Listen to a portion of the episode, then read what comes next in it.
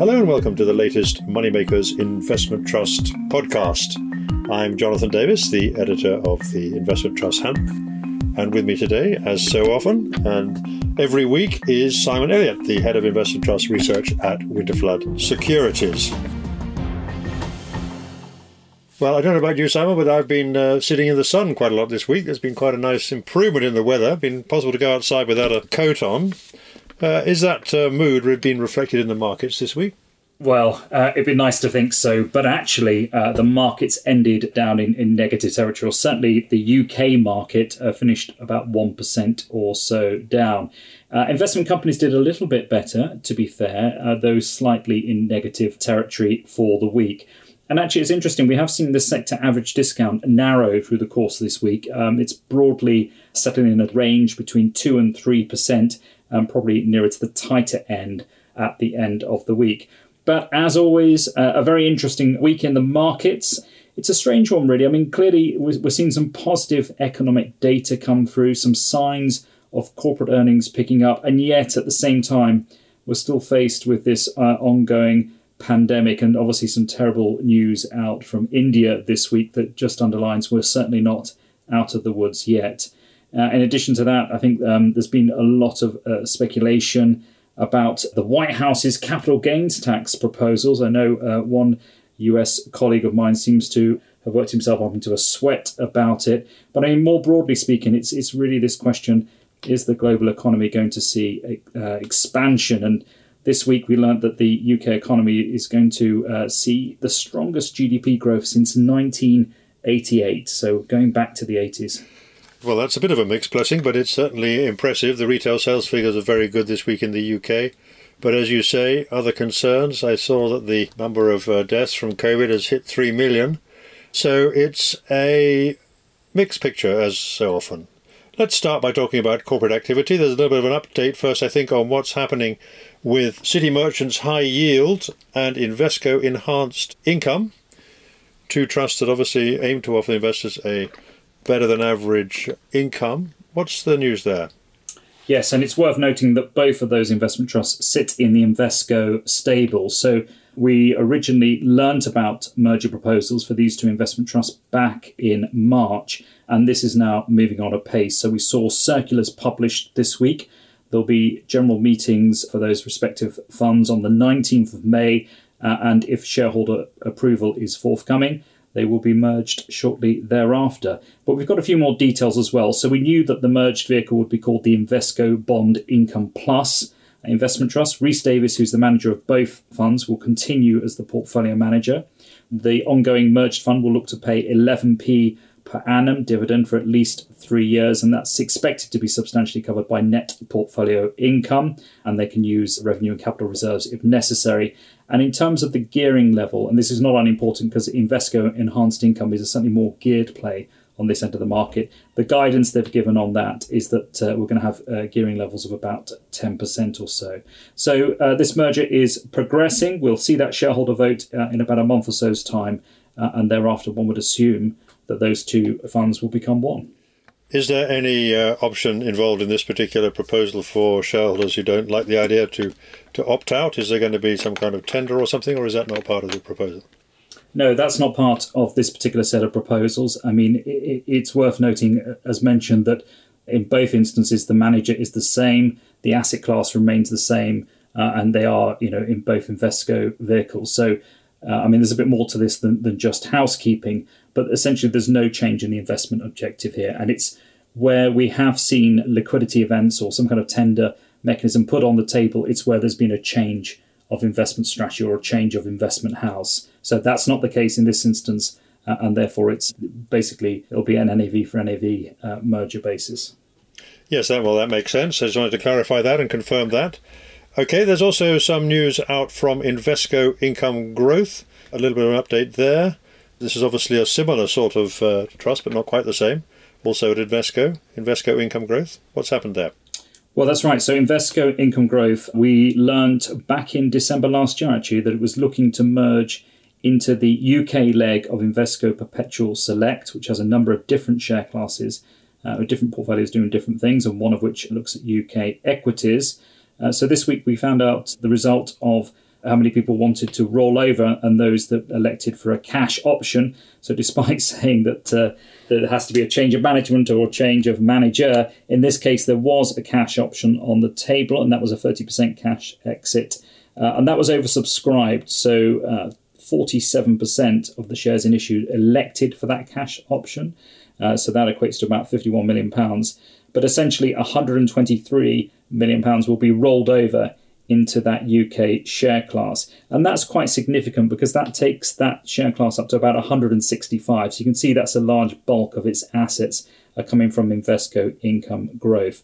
So James Goldstone and Ciaran Mallon will be responsible for that share class going forward. And obviously, the idea is that that becomes uh, the ongoing vehicle and provides a greater degree of liquidity. It's interesting, uh, three of the directors of Invesco Income Growth are moving over to Invesco Perpetual Select, and that includes Mark Dampier, the former head of research at Hargreaves Lansdown, who's quite a well known figure across the investment management industry.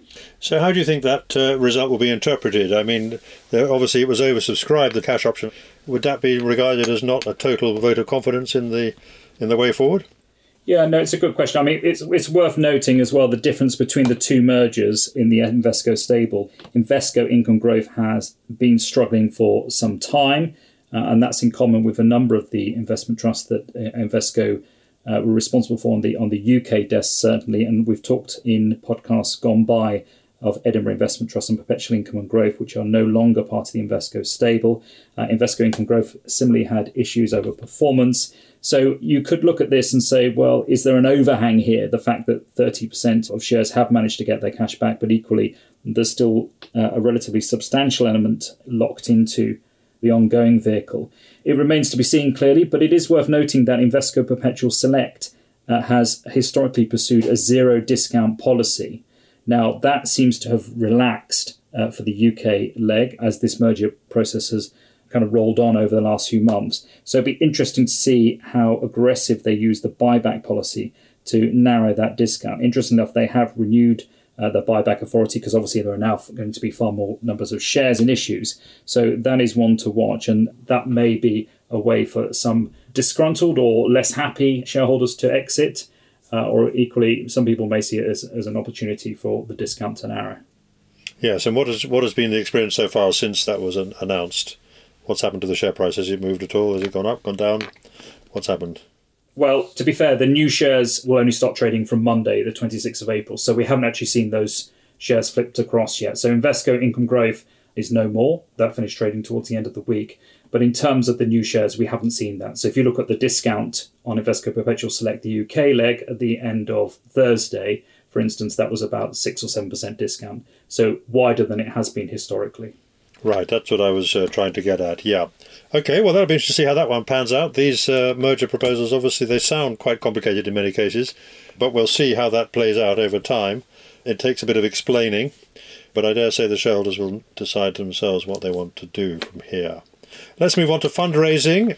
Uh, there's been more fundraising, uh, needless to say. Uh, the markets have still remained pretty strong. Uh, let's start off with uh, Gore Street Energy Storage Fund, GSF uh, which is obviously in a very uh, popular area at the moment. Energy storage seems to be one of the key trends that is attracting support at the moment. How did their uh, issue go? It went well, to be honest. They announced this week that they'd raised 135 million pounds gross proceeds. Uh, and they were new shares issued at 102p, and that represents a 2.4% premium to their latest NAV. And, and just to put that into context, and again, we've talked about this in previous weeks, when this investment company originally came to the market back in May 2018, it raised 31 million pounds through its IPO, so a relatively modest amount. They have been back to the market uh, subsequently, most recently in December last year when they raised 60 million. But to raise 135 clearly represents a step up again. Uh, and their market cap at the moment, so we haven't seen the new shares issued yet or start to trade yet, their market cap at the moment is just short of 150 million. So you can see that this is a, a big move onward and upwards.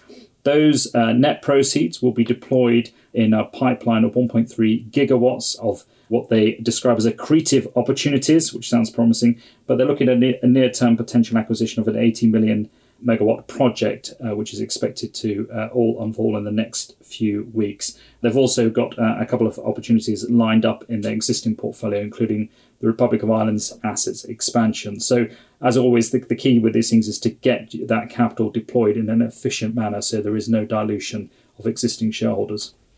Okay, so let's move on and talk about uh, an even more successful uh, fundraising exercise, at least in terms of gross amounts. Let's talk about the Schiehallion Fund. MNTN is the ticker, Schiehallion, run by Baillie Gifford. We talked about that uh, not so long ago because obviously they've been looking to raise some money and they've had an excellent result, it has to be said. Yeah, no, I'm sure the, the people at Baillie Gifford will be delighted. 700 million US dollars raised, and that was uh, significantly oversubscribed placing of C shares. Those C shares start trading on the specialist fund segment of the LSE, the London Stock Exchange, on the 26th of April. So that would be Monday.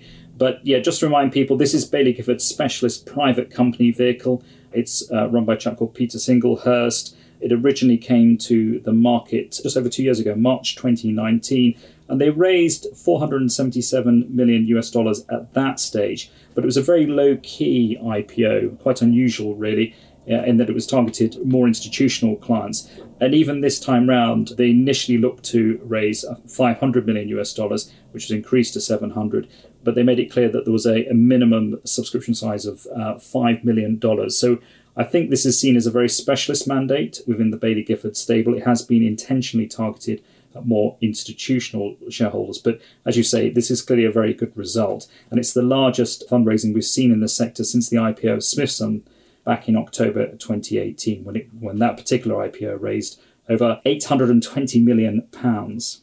Yes, indeed. That's still the record to date, I believe. So, just remind us for those who uh, need to follow these things, the C shares will continue to trade separately until what point? When do they then merged into the uh, into the main trust? How does that work? Just remind us how that works. Yeah, no, that's a very important point. So, for any kind of C share issue, it's worth noting it's a separate pool of assets. Um, there's a, separate share price. So, in the case of Schiehallion, there'll be the ordinary existing ordinary share price, and there'll be the C share as well. They will trade separately. They will be invested separately what tends to happen with C shares is that the, the investment managers will look to get, uh, if not fully invested, as near to fully invested as makes no difference. And then the two share classes are merged together into the uh, ordinary share class effectively. So the reason why people do that is it avoids the dilution on the ordinary share class. And again, the team behind Schiehallion made it very clear that they're very careful in how they deploy the capital. I mean, it's taken uh, it didn't take quite two years, but certainly over a year and a half to get pretty much fully invested uh, from the original proceeds of the IPO. So one can only assume that it will, you know, take over a few years to, to get the C share up and running. And meanwhile, the share price of the existing share class, uh, how has that been trading? We know it's been very strong and been trading at a premium. How has it been uh, trading recently? Yeah, so um, certainly I've got the close of Thursday right in front of me, and at that stage it was uh, one dollar eighty on the ordinary share class, and that represented a nineteen percent premium to the latest NAV. But no, you're right; it has traded well. Um, it came to the market, as I said, only a couple of years ago, and that would have been launched at a dollar at that stage. Okay, so more success for Baillie Gifford. There's a sort of an update from Polar Capital Global Financials, PCFT. Polar Capital Global Financials, which, uh, as its name suggests, uh, invests in companies in the financial uh, sector. That's banks, insurance, and uh, fintech, the popular fintech sector. Uh, what have they had to say?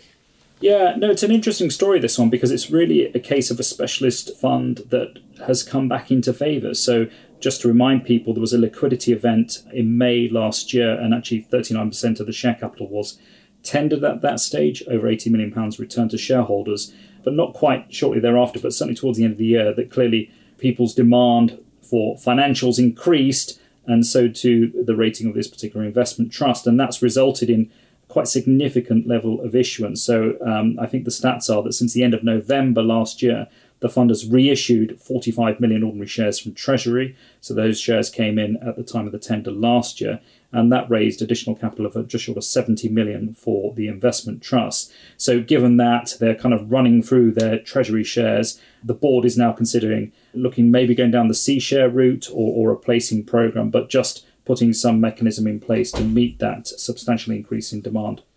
Yes, it's interesting how quickly, uh, as you said at the beginning, sentiment can turn here. These things were, as you say, there were a lot of people wanting to get out back in the uh, second quarter of last year, and now they're going to end up bigger than they were before, I think, by the time this uh, process has finished. So that's very positive. I actually spoke to one of the managers uh, in this trust a few days ago. Very interesting about uh, how strongly they've been performing. Obviously, banks in particular are doing very well at the moment. They're regarded both as cyclical and they have value characteristics, so they've been rather much in demand admittedly after a long period in which they performed very, very poorly indeed. Some many banks having lost 90% of their value, extraordinary to relate, since the financial crisis. So that seems to be on the way back. Very good. What about UIL Limited? What have they had to say? We talked about them last week. This is all about zero dividend preference shares. Is there anything uh, material to add here? Well, just it's a postscript to our conversation last week, really. So they announced this week uh, that they'd raised 4.6 million, let's be precise, new 2028 ZDP shares and that's raised gross proceeds of 4.6 million pounds. So that's good for them. That's the the 25 million that they were looking to do. So a lot of that came from uh, existing ZDP holders rolling over into this new share class, and they've been able to um, issue some new ones as well. Okay, so we won't explore ZDPs again this week. Uh, we might come back another time. Interesting, there they are for specialists in this sector. Let's go on and talk about some results, and we'll start with uh, Martin Currie, Global Portfolio (MNP). Martin Currie Global Portfolio. They put out their annual results, this time for the year to the 31st of January. And uh, they have possibly done quite well, I think. You're absolutely right. Yes, they have indeed done quite well. NAV total return up over 20%, and that compares with their benchmark index, the MSCI All Countries World Index, up about 12%. In share price terms, uh, similar to the NAV, actually up about 20.5%. And that's a reflection of the fact that they actually pursue a zero discount policy. So invariably, the share price and the NAV are broadly in line. It's an interesting portfolio, this one. It's uh, run by a chap called Zehrid Osmani at Martin Currie. It's a very concentrated portfolio, about 30 stocks, real quality growth type element to it but um, he's differentiated certainly from some of the other more global orientated global funds by um, having a zero weighting to uh, the FANGs stocks, the much heralded FANGs, and he's also underweight the US as well. Although, to be fair, he has been overweight, certainly in recent times, healthcare and technology, and clearly that has been uh, a good driver of performance in the last year. In fact, so much that a performance fee of 2.8 million was generated uh, from that period, even though actually the performance fee I think is going to be dropped from this financial year. So that was the last chance to enjoy uh, that kind of fee. Well, it seems to have enjoyed it uh, not inconsiderably, you might say. Your question, of course, always been about performance fees. You obviously have to take them into consideration along with the annual management fee. But the question is, will the fund manager at Martin Currie Global Portfolio be doing trying any less hard as a result of not having a performance fee to go for? That's a good question. I don't know whether what the what is their annual management fee, Simon? Do you have a record of that at the moment? How does that compare with the rest of the sector? I, I don't have it at my fingertips. I must be honest with you, but I'm sure we could click a few buttons and find out. I mean, most of those kind of global funds, you would expect to see an ongoing charge of 1% or lower, to be perfectly honest, certainly on a, on a base fee basis. Clearly, the larger fees have the benefits of, of scale. And as we've discussed in, uh, in weeks gone by, Scottish Mortgage Investment Trust uh, is very low, really down uh, at about 0.3 uh, or not, not too far on from that. So there is a range, but I would have thought Martin Currie would probably near it to be at 1%. Yes, I'm just looking down the list in the AIC stats, and uh, I think it's right to say that it's probably the last investment trust that has a performance fee in this particular sector. I don't know if you think that's right off the top of your head. It's probably not that material a point, but anyway, it is interesting that performance fees generally have been scaled back or in many cases extinguished in the last few years under pressure from shareholders. So we'll see uh, what impact that might have. Let's move on to the UK results, and we've got uh, one or two here. Let's start with one of the uh, the bigger and better known names, which is Fidelity Special Values (SFV), run by Alex Wright. They put out some interim results, and uh, how's he doing in this uh, climate? Yeah, he's had a good time actually. So this is the six month period to the end of February. In that time, Fidelity Special Values saw an NAV total return up 24% and that compares with a rise of 12% for the FTSE All Share. In share price terms, even stronger, up 36.5%. And really, what worked for him in this period is basically strong stock selection, and that's really uh, what Alex Wright is all about, to be honest. And in particular, stocks in the consumer related sectors, life insurance and healthcare, really worked very well for him. Gearing was also a positive factor, and it's interesting reading the um, investment manager's commentary. I mean, Alex is, has said for a while actually that he believes that valuations are very modest at the moment, and he sees this as a considerable opportunity. And I would suggest that's uh, reflected in the level of gearing at the moment. But he pointed out that in this six month period, five holdings in the portfolio had actually been bid for. So this idea that we are going to see uh, more and more M&A activity as we go through 2021 as a reflection of the value uh, on offer in the UK marketplace. Yes, it might be worth reminding some listeners that this uh, trust was originally managed by uh, Anthony Bolton many years ago, well, until many years ago, for his retirement and there's been another interim manager, I think, but since then. But uh, it's doing very well, and the discount has come right in, obviously, as the share price performance indicates. It was on a quite a substantial discount, uh, and an unusual one, I think it's fair to say, in the middle of last year, and that's obviously come very good for him, both the results and the and the discount uh, movement. Let's move another one. Invesco Perpetual, we keep mentioning them. UK smaller companies, IPU.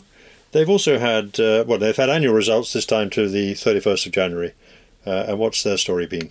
Yeah, that's right. So their NAV total return was actually down in that period, down 3%, and that compared with a fall of 1% for their benchmark. So a slight underperformance. In NAV terms, at least. In share price terms, uh, it was a lot more difficult. So the share price total return was down 17% as the discount moved from effectively 0.1%, so a notional discount to about 15%. And actually, if you look at the chart over the last year, it's been a real roller coaster for this one.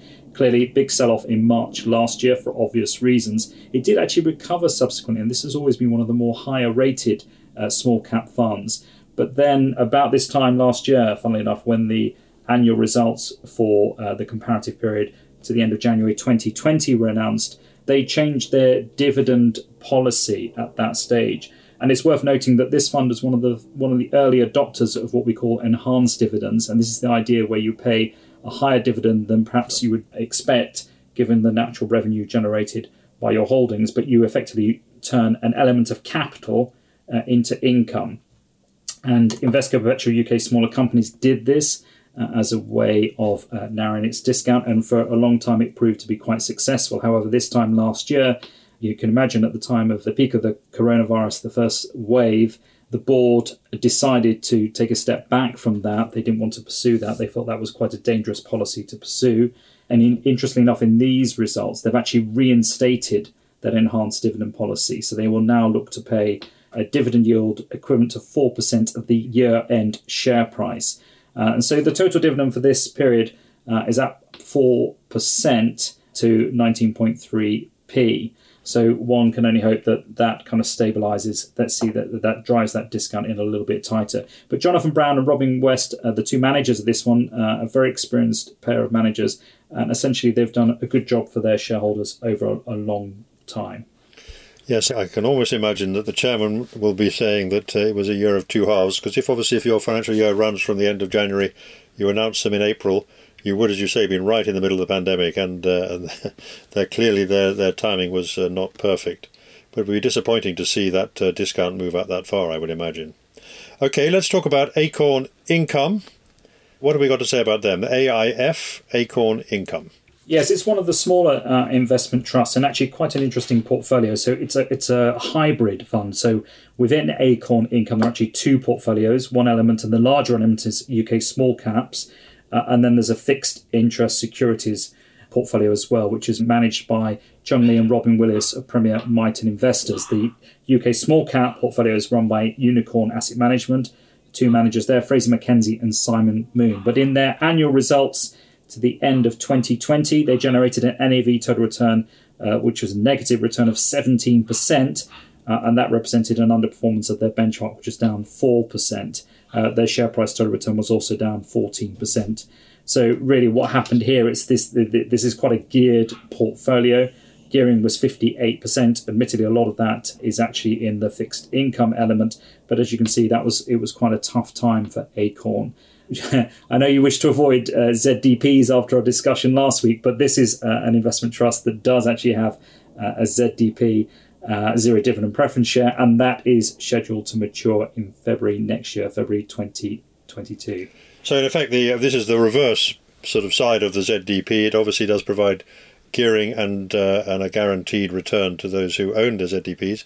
But it makes the uh, the ordinary shares rather more volatile as a result. So when they go down, they go down a bit further than they would otherwise do, and when they go up, likewise. Is that fair to summarise it that way? Yes, I think that's right. I mean, clearly the benefit uh, is often on the income side, and as the name would suggest, Acorn Income, that's been one of the key attractions of this one.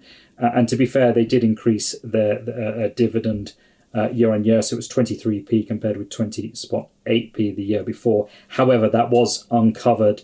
Their revenue per share fell from 22.3p to just short of 14p. So you can see the, the impact even on the revenue side in this year. Right, and just quickly, how does the market like this? I mean, how is how have the ordinary shares been uh, rating at the moment? Yeah, so the ordinary shares are trading on about a 14% discount or so at the moment, but their yield is 6.5%. So there's the, uh, the trade off there. Okay, let's move on overseas and let's talk about Asia Dragon. That is uh, DGN, Asia Dragon. They've had some interim results for the six months to the end of February. They operate in the, I dare say, in the Asia Pacific non Japan sector. Am I right about that? Yep, absolutely spot on. And uh, again, a decent set of results for this particular investment trust. NAV total return up 24%, uh, compared with 18% for their benchmark index, the MSCI All Country Asia Pacific ex Japan index. In share price terms, uh, even stronger, actually, the share price total return is up 27%. So, as one expects, a number of key stocks performed well for them, including Samsung Electronics and Taiwan Semiconductor Manufacturing Company and they also benefited from consumption recovery through a number of names as well. Uh, this is uh, part of the Aberdeen Standard Investments stable. Uh, Adrian Lim and Pruksack Ayam Fong Fong, I hope I got that name right, are responsible for this one. And it's interesting actually that they used that bit of moment of share price weakness to add to some interesting names in the portfolio, including Alibaba, which historically has not been a name that you'd find in one of their portfolios. But they've also added to some green energy technology names as well, and they were 9% geared at the end of February. So let's move on then and talk and possibly compare, but they do slightly different things. Uh, this particular trust with Henderson Far East Income, HFEL, Henderson Far East Income. Obviously, that's out of the Janus Henderson stable. And they've had interim results for the same period, the six months to the 28th of February 2021. But uh, tell us more about that. Yeah, they've had a more difficult time of it. Uh, so their NAV total return was up 7.4%, but that compares with a 17.5% for their benchmark, which is the FTSE All World Asia Pacific ex Japan Index. So they struggled a little bit, but that's a reflection really of their equity income mandate. Obviously, they're looking for those companies that have attractive dividend levels. Share price terms, they were up uh, just short of 7% as their premium just contracted a little bit. But it's still they still were managed to uh, issue shares in that period. They raised additional capital of nine million pounds, uh, and it's worth noting that they're still uh, increasing their dividends. So the interim dividend of 5.8p was up uh, just short of two percent from the corresponding period. But if you look at the, the yield on that particular uh, investment trust on a historic basis, it stands at 6.9% at the moment. So you could see why it would trade on a premium. It's probably on about a 3 4% premium at the moment, and that has been a consistent pattern over the last 12 months. Right, but whereas in the previous case we said that you know high yield there was a bit of a trade-off, here it just seems to be uh, more popular. And Asia Dragon that trades at a discount, I imagine, but uh, is that right? It's a different kind of trust. That's correct. Yeah, so we've got on about a nine percent discount or so at the moment, and that's slightly narrower than we've seen over the last twelve months. It's probably averaged an eleven percent discount over the last twelve months. Okay, so the last one was in the Asia equity income sector. Let's move on and talk about some specialist results. We've heard from Aquila European Renewables Income, AERS, annual results to the end of December last year. Annual results, NAV total return a modest 0.7%, but in positive territory. Did a little bit better in share price terms, that was up 2% uh, as their premium just increased a bit. But this is a relatively new arrival to this sector. I say new, it was back in June 2019 uh, when they raised uh, 137 million pounds. And yield is obviously a key part of this particular story. So they declared dividends of 4p per share in this particular period. Uh, and that was in line with the guidance they gave uh, at launch in their prospectus. Possibly more importantly, is that dividend was actually covered 1.1 times. Uh, and they're continuing to build the portfolio out. So at the end of 2020, it comprised 31 assets and, and basically in the solar and wind space, as you would expect, given their name. Okay, move on. We'll talk about GCP infrastructure. GCP, what have they had to say? Yeah, they provided an update for the, the first quarter of this year, i.e., the three months to the end of March. Their NAV uh, was down just short of 2p in that time uh, to 100 spot 8p.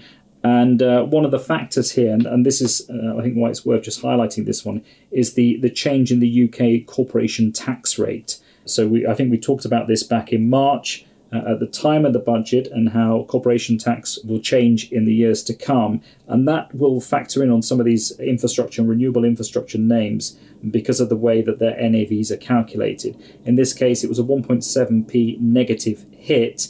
Uh, and there was also some commentary about uh, electricity prices as well. And that, this has been another focus of the renewable energy infrastructure funds and infrastructure in general.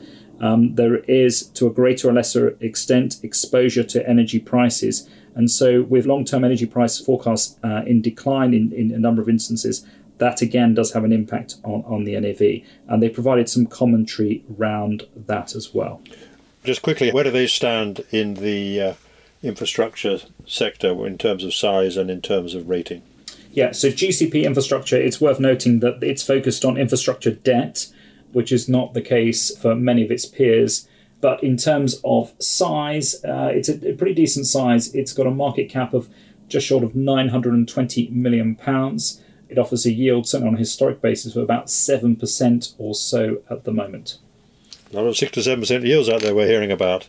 An interesting phenomenon. Let's talk about private equity. There have been some significant uh, announcements by some of the big private equity trusts this week and the sector generally has been performing quite well. As we'll talk about that in a minute, maybe. But let's quickly look through some of these. We've got HarbourVest Global Private Equity, HVPE. HarbourVest, what have they had to say?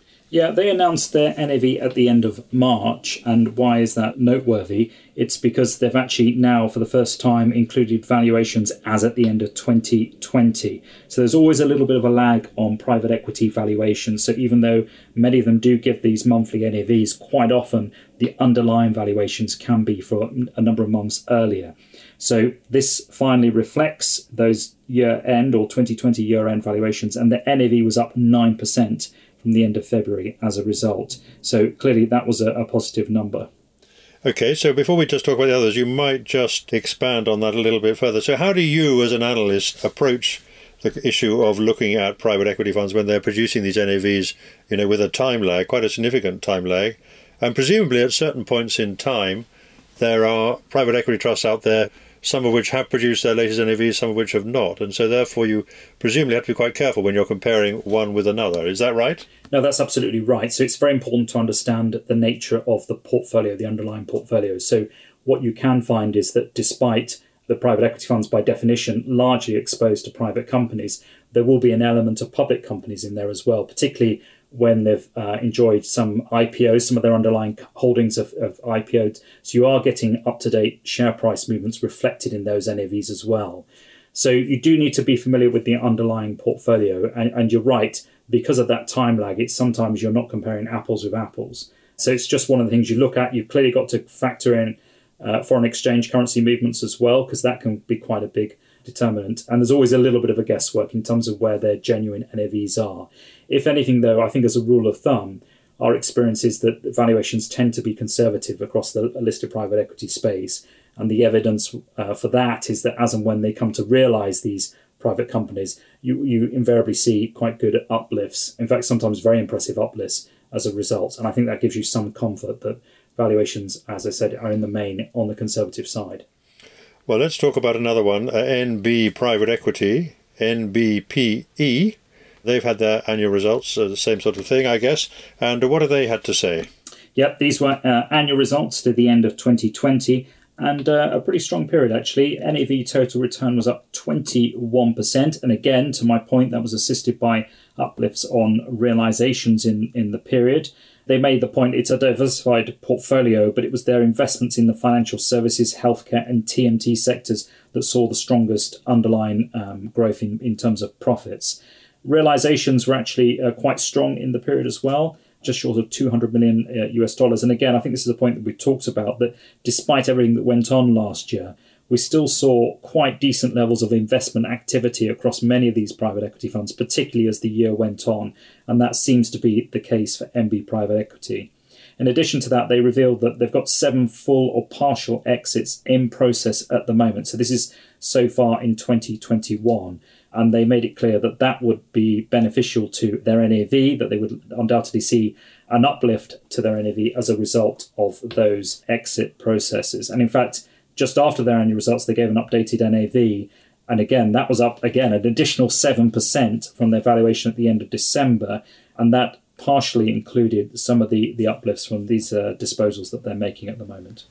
And then we have also heard from Standard Life Private Equity, that's SLPE, Standard Life Private Equity. They put out an NAV, but uh, not at the 31st of March, I think. Or have they?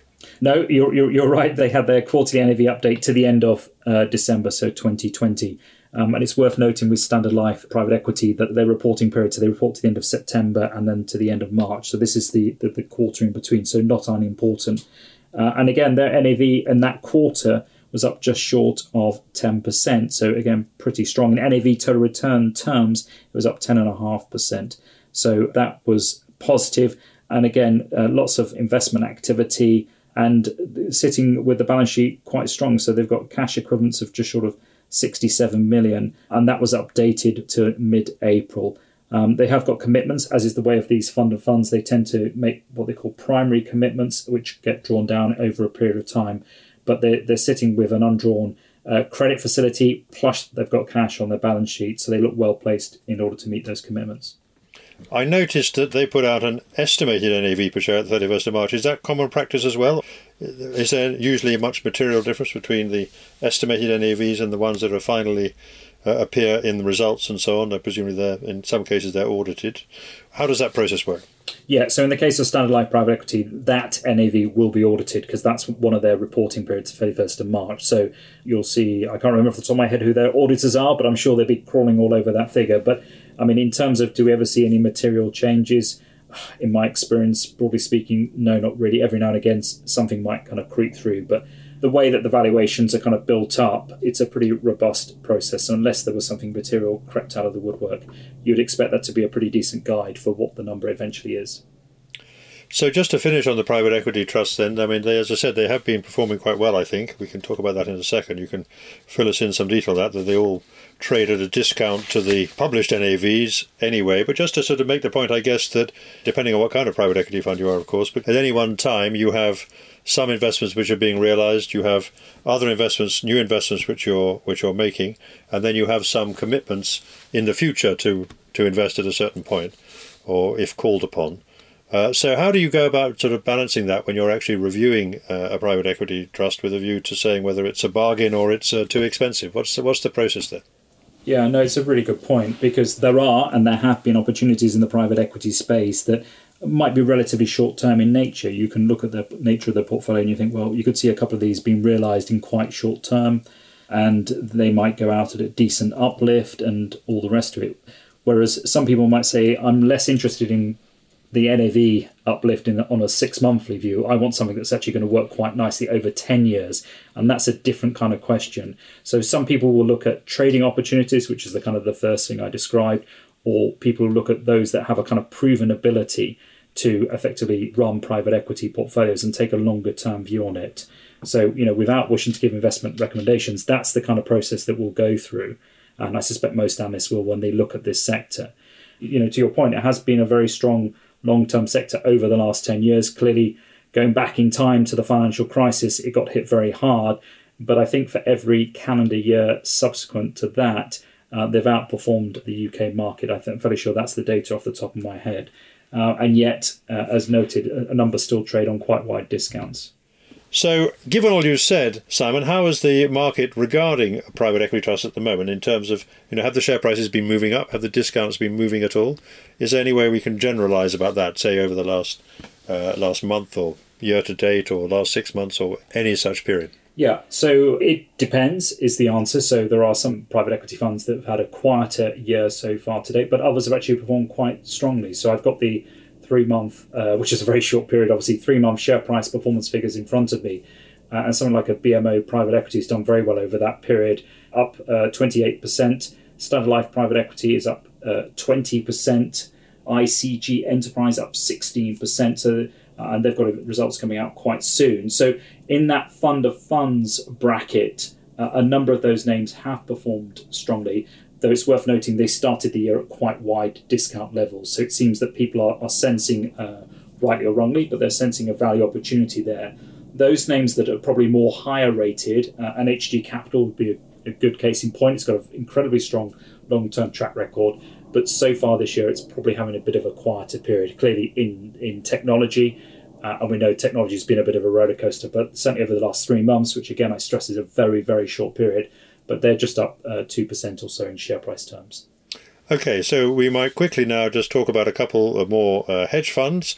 They have had some results as well. We've talked a little bit about hedge funds in the last few weeks because of uh, various uh, activities surrounding some of the bigger names like Pershing Square Holdings and Third Point Investors. Uh, let's start with them. TPOU, Third Point Investors. This is run by a gentleman called Daniel Loeb, and uh, uh, they trade on a discount which they're trying to rectify. We said that a couple of weeks ago, but they've had some results out, and uh, what have they said? Yeah, so they had a good year last year. Uh, NAV total return of just short of 24% in 2020 uh, and that compares with the MSCI World Index, which was up 16.5% last year. So, a good set of results um, and interesting commentary around that. They increased their net long position from 65% to 90%. And on the equity side of their book, they had quite positive contributions from, from their more activist positions uh, and what they describe as fundamental and event driven positions. So this is all kind of hedge fund terminology, uh, although their hedges were, were negative last year. Uh, on the credit side as well, there were some significant positive contributions. But all in all, it's been a good year for Third Point, but as you note, it's still on a relatively wide discount, probably about 16, 17% or so at the moment. Uh, and they did note that, and as you rightly say, they're looking to address that. There, there are a number of conditional tender offers uh, in place, and they're basically looking to target a 7.5% discount over time. And also looking to make some uh, investments in private companies. I think they're looking to invest up to 20% of their portfolio in private companies. So they're looking to move this one on. And have they had any success so far? It's early days, I suppose, since they said they were trying to make a difference. Has the has the discount moved much? No, is the short answer. I think you're right. I think it's early days, to be fair to them. i have got them on about a 16% discount at the moment. So, I, I, mean, to be fair, over the last 12 months, they've averaged a 21% discount. So it has narrowed in, but uh, still not quite to the 7.5% level that they're targeting. Okay, so one of the issues about hedge funds, we talked about the difficulty of comparing. Uh, uh, private equity funds, uh, but uh, hedge funds, I mean, the difference is that many of them are doing different things. Third point is slightly unusual in that it does a wide range of uh, hedge fund uh, strategies but uh, it's quite difficult to compare them across the whole sector because they do such different things. So, for example, we have a trust called Highbridge Tactical Credit Fund, HTCF, which I'm, I suggest is doing something quite different from third point investors, except in the credit area. How have they been performing? Well, they had their annual results again to the end of last year, uh, an NAV return of just short of 18%. In share price terms, they did even better, about 28%. But it's worth noting that this fund is in effectively managed wind down. Their market cap today probably stands about 45 million pounds or so. But it's worth noting, and there have been a number of hedge funds disappear in the investment company sector over the years. They can take a bit of time to wind down. You have to make redemption requests, and sometimes you you end up in what, what's called side pockets, which invariably takes some time uh, to generate sufficient liquidity to be repaid. But at the moment, uh, they're kind of getting on with uh, life. They're, they're re- returning capital to shareholders periodically, um, but there's obviously a little bit of uncertainty over the timings of the final amounts due from various elements within the portfolio. Right. So they're not actually doing any investing at all at the moment. They're just winding out of the positions they're already in. And did quite well with it, though, last year despite being in wind down. Okay, let's talk about uh, another hedge fund. This is Boussard and Gavaudan. I believe that's how you pronounce it, but you'll correct me, Simon, since I think you're a broker to this trust, are you not? They've had some annual results, and uh, what do they do, and how have they done in the last year? Well, I'm going to accept your uh, pronunciation. My GCSE French is not quite good enough to correct you, but um, no, they had a good year last year. Really, their euro NAV total return was up 13% in sterling terms uh, not quite as good, but up 10%. And again, uh, you know, in the commentary, they talk about how the investment performance uh, was assisted by market volatility, and that's quite a common theme across all the hedge fund space. Actually, clearly last year was, as discussed, a complete roller coaster for any number of, of asset classes and markets, and, and hedge funds invariably are quite adept at taking advantage of that. That's certainly the case in this instance, uh, and they talk about the arbitrage opportunities and some of the high conviction positions as well that uh, created value for them. Funnily enough, as well, they noted that share buybacks were also a significant uh, contributor to performance, and the board intends to continue to keep buying back those shares while the discount exceeds 15%. Uh, and currently they're on about 19%. So one would imagine that their broker is going to be busy for some time. Well, I'm very happy to hear that. Let's move on then, uh, finally, to the property sector. Now, we had a lot of NAV announcements in this sector. Counting up, I can see eight, I think, so we probably won't go through them all because uh, that would uh, take up a lot of time and a lot of kind of detailed stuff. But uh, first of all, why don't you just give us a general picture of what's been happening in the property sector, if you if you would, uh, Simon, in terms of NAV movements? Obviously, it depends what kind of activity you're in. Uh, and then we might just pick out a couple out of these. We might na- I'll name them all, and then we can pick out a couple.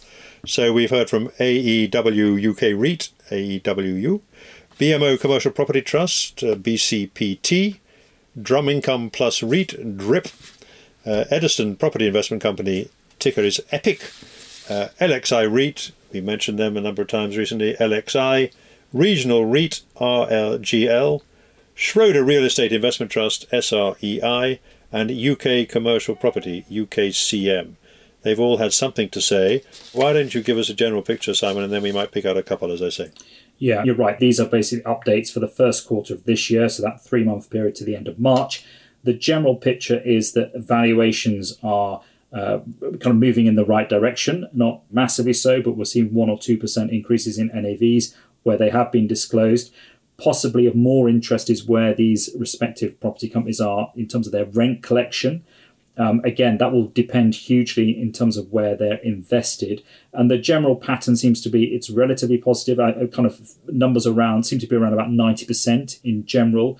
But again, it's very, very dependent. So just to pick on one, Schroder Real Estate Investment Trust, which has a, a range uh, of different sectors in its portfolio, its information in terms of rent collection. Uh, you know, it's 98% has been collected from its industrial property, 96% from office, and yet when you look at retail and leisure, it's 51%. And I think that will be a similar pattern across the whole uh, sector, to be honest. Clearly, retail and leisure, for very, very obvious reasons, quite difficult. But then there are some positive signs as well. So some of them have come out and given some commentary uh, about how they see you know the office sector goes. So regional REIT would be a good case, and that is focused on uh, offices in the regions, as its name would suggest. And the the commentary around that was that they're very positive in terms of the levels of activity across the portfolio, particularly. Uh, with regard to letting inquiries. So they believe that as restrictions continue to ease, um, occupiers are going to come back and return to physical occupation, uh, as they put it, but basically more people coming back to offices, and there eventually there's a knock-on positive effect in terms of rental income.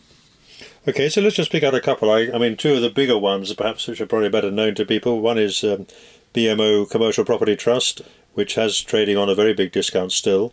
What have they had to say? Just, uh, just with, without going into too much detail, what's the story there? Have they been doing better or worse than the general trend you've you mentioned?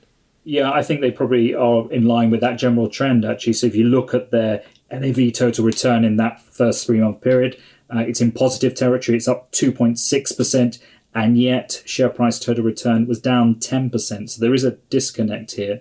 I mean, in terms of the valuations, you know, things are broadly going in the right direction. And in terms of that rent collection, I mean, they gave a stat that the combined rent collection received over the 12 month period from the second quarter of 2020 to the first quarter of this was about 88%. So this just re-emphasizes the point I made earlier in terms of how people are getting on. But clearly, a lot of work being done by the investment teams involved in this property sector, managing uh, that kind of rent collection role and working with their tenants in terms of how to uh, play their way through this. I think most people have made noises that they are prepared to be very constructive in their engagement with their tenants. They recognise that this has clearly been a very, very difficult time, uh, and it's trying to find a solution to that. Okay, and let's mention also UK commercial property, uh, UKCM, their annual results as well. What's the story there? Yeah, so these were annual results to the end of December, so the end of 2020, effectively. Uh, and obviously, as discussed before, a difficult period for property. Their NAV was down, their NAV total return was down, albeit just modestly, down about 1% or so. But in share price total return terms, down about 20% as their discount widened from 1% to 20%. So it's that derating that we've seen. In terms of occupancy rate, still very strong um, actually increased in the period from 92% to 93, 93.5%. And again, their rent collection uh, last year was 83%, and that was down from 97% in 2019. But this has always been one of the more modestly geared property plays. Uh, it's one of the longest standing, the best established property plays, and their net gearing at the end of December was about 6% or so. But it's worth just ending on uh, where they are in terms of their dividend. Um, so their dividend was down 36% on 2019, but actually their earnings, which were also down, were higher than their dividend. So they had EPRA earnings of 2.71p and their total dividend was 2.371p. So in other words, their dividend was actually covered during the year. Very good. And then let's finally just talk about the sector overall. We've mentioned there are eight trusts uh, saying something this week but the range of discounts in the sector still remains very wide. Is that mainly still reflecting the difference in the kind of property they're investing in? Obviously, the sector, the right sectors are doing better than the wrong sectors, and the generalised commercial property trusts are, are, not doing quite so well. And is there any evidence of, of demand for shares in these trusts uh, in increasing? You make a good point. I mean, there clearly is demand for property, but people seem very, very focused. So you, you take a name like LXI REIT, which is very focused on long let and index linked UK property, and it's performed well, and that's trading on a 10% premium. But then, as mentioned, BMO commercial property uh, on a discount wider than 30%, and, and that hasn't really moved. UK commercial property, that discount has come in a little bit actually on a 12% discount. So it is a very, very mixed picture across the, the commercial property space. I mean, a few of the, um, the names in the sector have said that they will look to um, uh, buy back some of their shares, particularly where they get to a, a wide level. Uh, they're prepared to do that. But there does seem to be a little bit of an overhang. In other words, an excess of supply for these some of these more general property names than there is demand at the moment. And does it really make much sense to look at the yields that are notionally on offer on these trusts? I mean, how do you go about doing that? Obviously, you can look at the historic yield over the last sort of 12 months of what was actually paid, uh, but does that actually tell you anything worthwhile, particularly? It doesn't tell you what you're going to get in the current year. If you if you bought the shares today, it doesn't tell you what you would get over the next 12 months. But in general terms, I mean, the, the property companies I think are making noises that the worst is past in terms of dividend cuts and so on. Is that your impression? Yeah, I think so. And, and the pattern that we've seen over the last four or five months, if not possibly a bit longer now, actually, is to, to see not just dividends reinstated, but actually dividends grown. And actually, a few of the property investment trusts had to pay an additional dividend so as not to fall foul of the REIT rules. You have to return a certain amount of your revenue every year. And, and so some of them actually had to pay an extra dividend to make sure they adhered to that. So, look, I mean, clearly UK commercial property is very sensitive to the UK economy. I think we can all take that as, as given.